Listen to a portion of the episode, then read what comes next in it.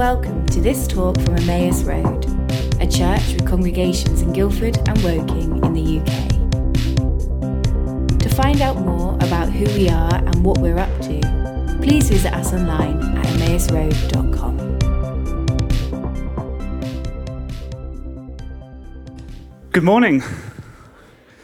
Uh, so, greetings from Woking. Just been there. I hear Sammy tells me that you prayed for kind of the accident that happened last night. So, the good news is that seven of the eight children that were taken to hospital have been discharged. They're fine. And the only one remaining apparently doesn't have any serious injuries. So, thank the Lord. Thank you for praying. Woking and doing well. They're encouraged. But um, that's amazing.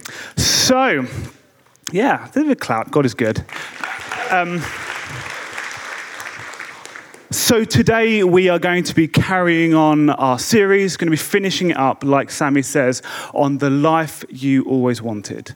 But before we get into that, this week I had a flight to Belfast. So, on Thursday, I had a day trip to Belfast, flew out early in the morning, flew home late at night, and I was getting some of the venues booked for 24 7's international gathering next year. It's going to be our 20th birthday. We're incredibly excited. Please please do come. We love it when as many Emmaus people as possible can get there. And if you book on before Christmas, you get £26 off because we know that no one's got money before Christmas. So if you can come, we would love you to come. But anyway, I flew EasyJet, and so as could be expected, my flight was meant to be at 8:05 p.m. 7:05 p.m. I'm told there is going to be a delay. Keeps clocking up. 8.30, 9, 9.15, we're sat on the tarmac. And so I, I start looking around me, and there was a guy sat on the row behind me on the seats, and he had a t-shirt, and the t-shirt really made me laugh because it says this, the hardest thing about the zombie apocalypse will be pretending that I'm not excited. and so what was funny is, to be fair, I don't know this guy at all but nothing about him seemed like he would do well in a zombie apocalypse the nicest possible way. So, you know, he obviously was flying. He wasn't saving his money to build some sort of underwater fortress, which we all know is the only way to survive the zombie apocalypse. He wasn't reading an SAS guide about kind of survival techniques or edible plants. And to be honest, his physique did not suggest that he was ready for the hardship of the zombie apocalypse. He wasn't sort of looked like he could lift like Chris Kachani or, you know, run like Nikki Cahoon Cusack or Survive in the Wild like Tom and Naomi Brewer. He didn't appear ready. I think actually, in the face of the reality, his excitement may be short lived. But as I was preparing this talk, I kind of thought we can sometimes be like the people in that t shirt, right? Sometimes we can get excited about a certain way of life, but we're not always good at cultivating the actions we need to live in the life we're excited about. And so Dallas Willard, in his kind of foundational book, The Spirit of the Disciplines, puts it really well when he says, The general human failing is to want what is right and important, but at the same time not to commit to the kind of life that will produce the action we know to be right and the condition we want to enjoy. This is the feature of the human character that explains why the road to hell is paved with good intentions. We intend what is right, but we avoid the life that would make it a reality. And so, just like my fellow air traveler who perhaps believed that completing Resident Evil or countless hours of reruns of The Walking Dead prepared the survival instinct inside of him, we can be so guilty of watching people live the life we want to get excited about, but not always good at cultivating it ourselves. My Instagram is full of hashtag Monday motivation, but not once has it got me to the gym. You'll be surprised to know. And so today, as we finish up our series from John Ortberg's book, the title is Going the Distance. Going the Distance. And we want to look at how do we move from moments of faith to a life of faithfulness. A lot of you will know that the hero of the faith and author of the Message Bible, Eugene Peterson, passed away recently. And I love the title of his book on discipleship. It's called A Long Obedience in the Same Direction. A long obedience in the same direction. And as he passed away, and you know, your social media is full of people talking about how they were blessed by his work, I saw one memoir that really stuck out to me, and it just said, Eugene has completed his long obedience. And I thought, what a stunning memoir that would be at the end of your life to say you did it. You lived the life of faithfulness. You completed your long obedience. And so, over the last five weeks, studying this topic, we've looked at a number of spiritual practices slowing, celebrating, prayer, confession, meditation, and service. And I wonder if you're sitting there and thinking, you know, you've been inspired by this series to maybe weave a number of these different practices into your everyday. Or actually, like a pro athlete, you're feeling the need to focus on one specific muscle group. Your kind of Christian diet is weak in one area. Maybe life has got very busy, and actually, the Lord is talking to you about slowing and retreating. Or your calendar's got too full, and the Lord is wanting your time again in prayer every day. Whatever it is for you. Because I want to challenge you that even Jesus, the greatest preacher, the greatest, most compelling communicator to have ever lived, when he shared the parable of the sower and he talked about how the word goes out and it lands on different types of soil, even Jesus says that oftentimes it doesn't take root. In one specific time, he says, and I love this the cares of the world and the deceitfulness of wealth choke out the seed. And so, the key as we move forward and we've been studying these practices, we can have all the best intentions in the world. But what is something you could decide to do right now that means that the seed doesn't fall on bad soil? It doesn't get choked out by the cares of the world, the busyness of this life, or the deceitfulness of wealth, but it takes root and produces in us the life we are hoping for. And maybe the key is don't try to do too much, but definitely don't do nothing, right? That's the kind of the simple word of the Lord. And so, as we move into the final part of this book, I want to look at the chapter uh, that looks at our hearts. And so, if you have your Bible there, would you turn with me to the book of Proverbs? And we're going to be reading from chapter 4 and verse 23.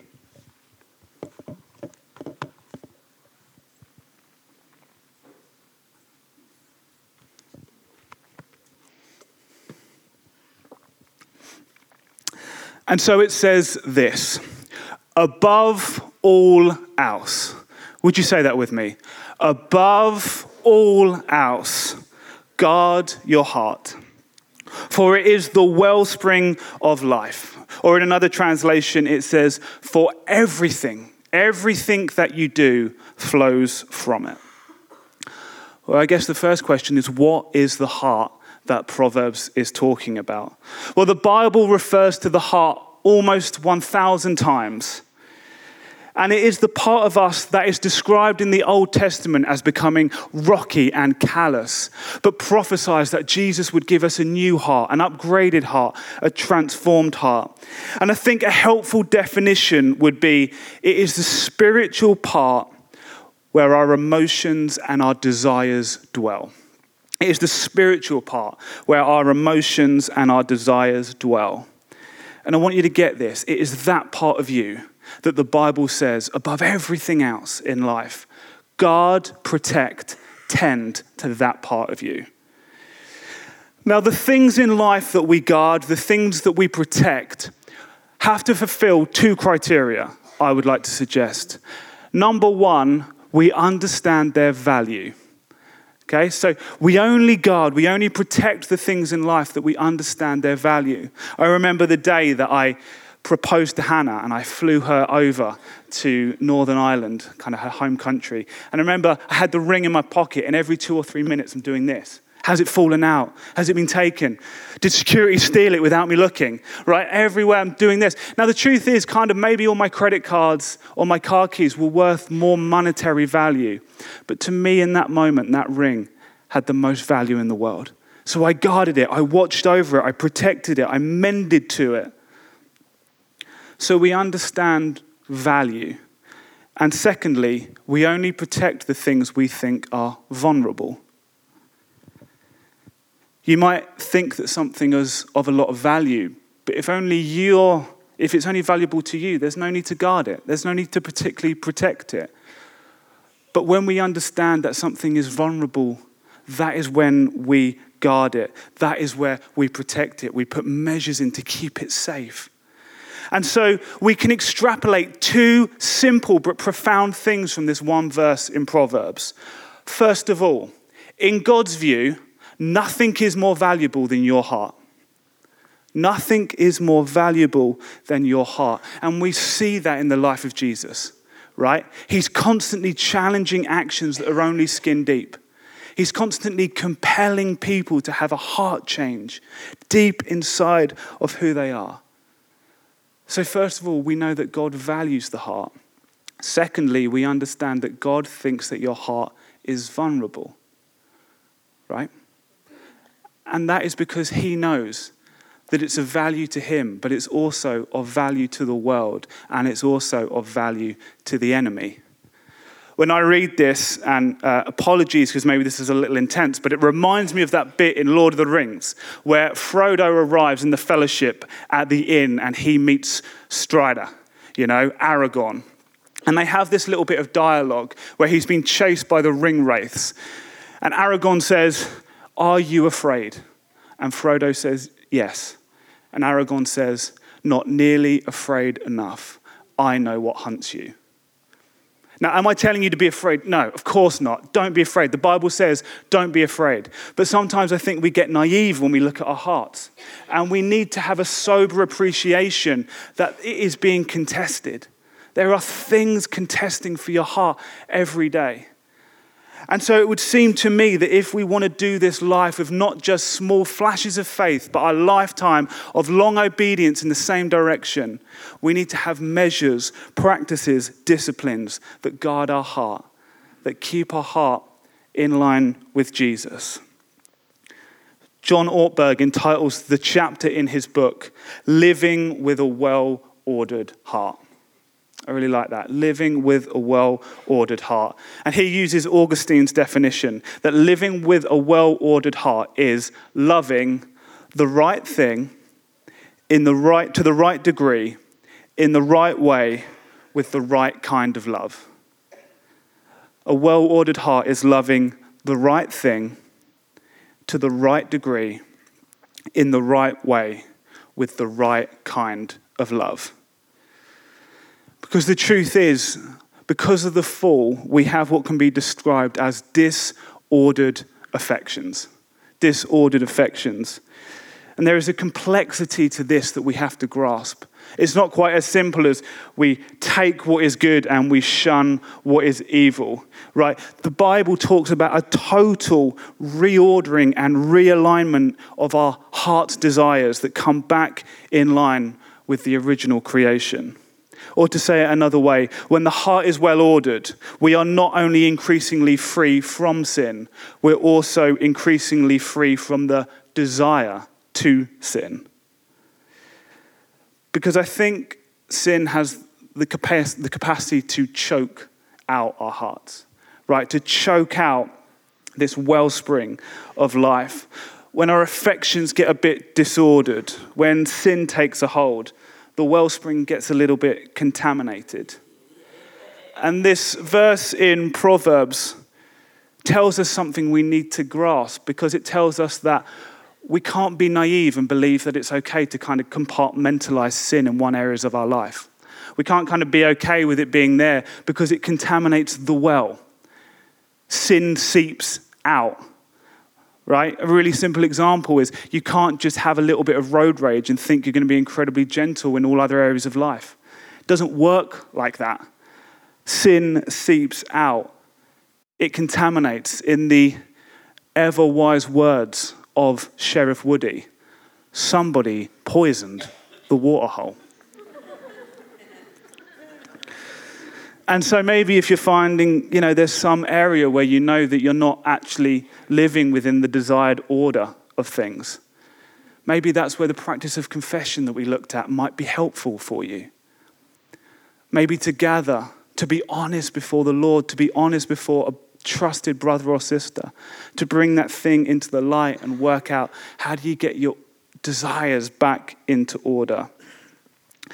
But I don't want to focus too much on that because I think there's another part of life, there's another category, criteria, state that our heart can fall into that we don't talk about very much in church. And I think that's where our hearts can just get cluttered, right? They just get cluttered. Who here, show of hands, feels like trying to keep their house clean is an uphill struggle? Yeah, like everyone, right? And no one particularly does anything wrong, although Hannah would say the pajamas don't belong in the bathroom. But, you know, no one, just life happens, right? It just gets used. Plates get used, dinner gets made, books get read, all of those things that happen in life. But you find that if you don't take time every night to put things back, suddenly three or four days go by and you're like, wow, I'm a pig. You know, who's been there? And uh, I don't tell you, when you have kids, wowee, dirty nappies. Wow. Life just means that our homes get cluttered. And I think the truth is, the same thing happens with our hearts. There is something, by the very nature of living in a fallen world, means that every day, just by walking along the road, just by going to a shop, just by watching TV, just by listening to the radio, just by conversations with a coworker, we are exposed to so much. I put it like this we are being subjected to a relentless stream of opinions on the nature of value and virtue. We are constantly being subjected to a relentless stream of opinions on the nature of value and virtue. Theologians say that ever since that first conversation between the serpent and Eve, humanity has grappled with three core questions. One is theological, one is sociological, and one is physiological. Phys- philosophy. it's a long day.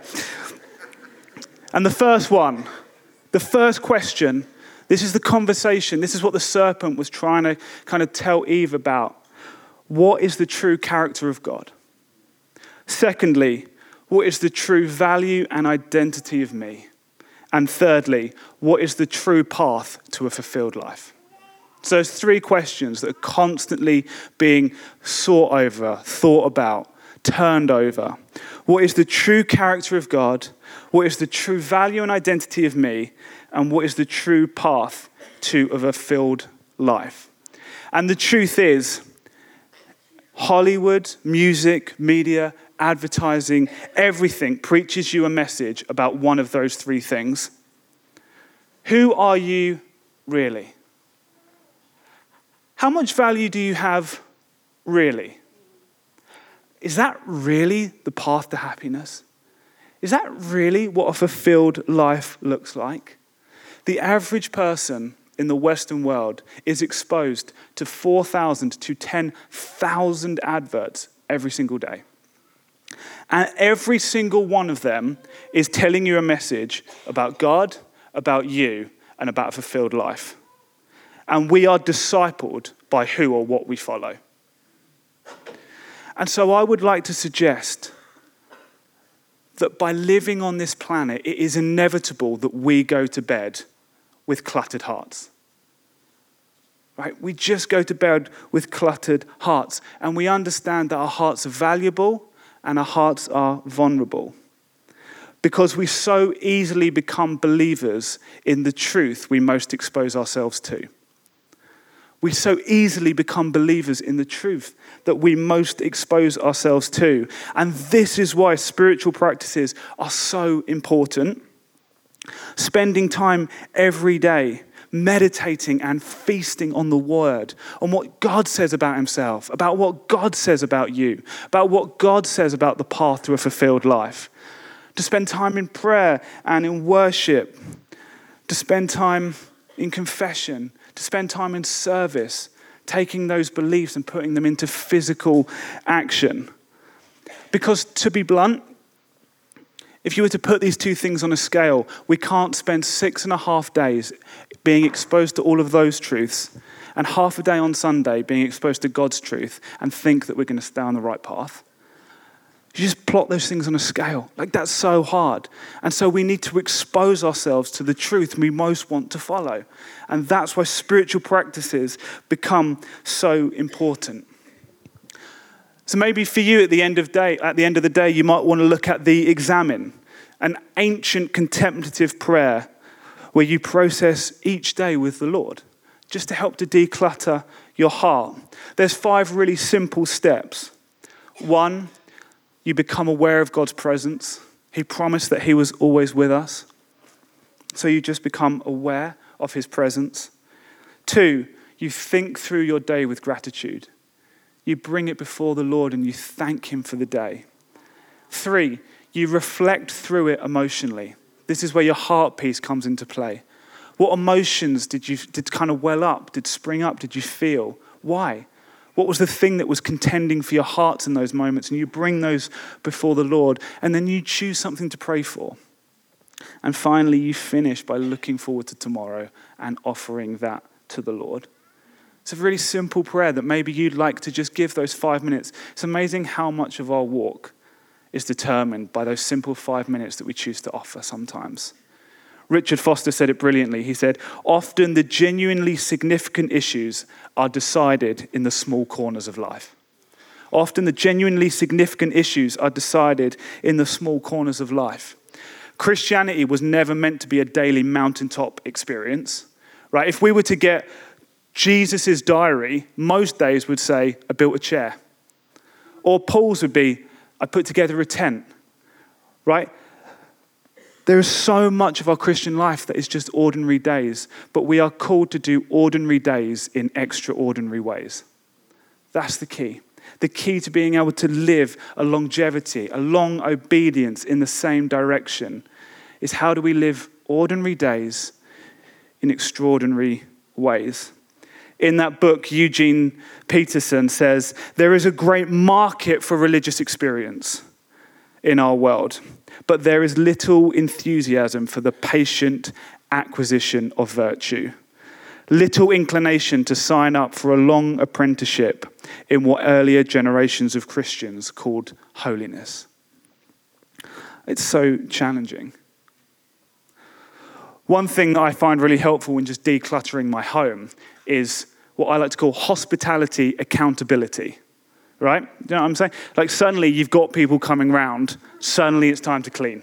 You know? Oh, Hannah, we've got people coming for dinner. Suddenly, okay, let's put all the things down. Let's just clean. Let's make sure it's nice for people coming in. I think the same is true for our hearts, right? Find some ways that your heart can have hospitality, accountability. Who are you letting come into the home of your heart? What is a trusted brother or sister that you're gathering with who you're allowing to ask intentional questions? They get to see it. They get to see if it's becoming cluttered or choked or chaotic. Maybe there's some people here you just want to say, you know, we hang out most weeks. How about we just have three simple questions we ask? Because we're passionate about not just doing this thing for a few years, but going the distance, a long obedience in the same direction. I know a number of people in this room in this church have signed up to become members of the Order of the Mustard Seed, a rule of life whereby they journey with people committing to the gospel. Just find it helpful to have that every year. They gather with friends and they recommit themselves to this gospel, to this apprenticeship to Jesus. Maybe you'd want to look at that. Talk to Jill Weber, who kind of pulls that whole thing together. Or maybe you just want to do it with your friendships. Maybe you want to find someone older and maybe wiser in the faith to gather with and ask them to hold you accountable. But you know, maybe you're here and you're not feeling very cluttered. You're not feeling very chaotic. You're definitely not feeling choked. But actually, there's a third thing that maybe instead of those we need to search for, and that's how do we constantly keep, keep our hearts captivated by Christ? Right. Navah Church, one of our partner churches, another boiler room in Kansas City, have this line they say to each other Never let anything sparkle in your eyes more than Jesus. I really like that. Never let anything sparkle in your eyes more than Jesus. Maybe you're not feeling cluttered, maybe you're not feeling chaotic, but if you look back somewhere you stopped practicing wonder. Sometime, somewhere along the line, actually, it all got a little bit less exciting for you, less compelling. And wonder is not just something that is passive, wonder is something we practice, something that's active. You know, Starbucks released their red cups this week. Christmas is finally here. You know, but this is a season of wonder. You know, the truth that our Jesus put flesh and bone on, that he came to earth, that he reached down, that it wasn't about us trying to strive towards him, but he came. He became one of us. He died in our place that we might become the righteousness of God. When's the last time that kind of put a spring in your step? When's the last time you practiced wonder? You were captivated by Christ. C.S. Lewis said, Christ dazzles me and stirs within me such feelings of amazement that I can't get over him. Christ dazzles me and stirs me with such feelings of amazement that I can't get over him. How might you practice wonder in this run up to Christmas? And so I'd love to just finish by reading the parable of the sower to you. And if you feel comfortable as I do that, maybe you could close your eyes and maybe you could have a moment with the Holy Spirit. Think back over the last five weeks. Think back at some of the nuggets that people have brought when they looked at meditation or prayer or worship or confession or service or freedom. What has been those things that have kind of stuck out to you? And as I read these words of Jesus, maybe talk to him around what is some ways that he might be calling you to make your heart a more fertile soil. What are some of the places that maybe the soil's got a little bit thin? What's some of the ways that you can move forward from these five weeks, not just being impressed, but with a strategy that's actually going to cause transformation? Paul says there's two options in life. You either become conformed to the world or you become transformed by the renewal of your mind. It's the only two options. Each day, one of those two things is happening. So, what is the ways? What are the disciplines? What is the active strategy you could partner with the Holy Spirit towards seeing your mind renewed and your soul transformed to being more like Christ? And so, let me read these words from the Gospel of Matthew. That same day, Jesus went out of the house and sat beside the sea. And great crowds gathered about him, so that he got into a boat and sat down. And the whole crowd stood on the beach. And he told them many things in parables, saying, A sower went out to sow, and as he sowed, some seeds fell along the path and the birds came and devoured them. Other seeds fell on rocky ground where they did not have much soil, and immediately they sprang up, since they had no depth of soil. But when the sun rose, they were scorched. And since they had no root, they withered away. Other seeds fell among thorns, and the thorns grew up and choked them.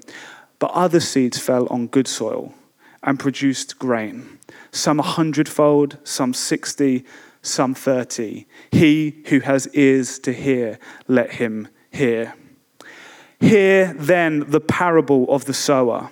When anyone hears the words of the kingdom and does not understand it, the evil one comes and snatches away what has been sown in his heart.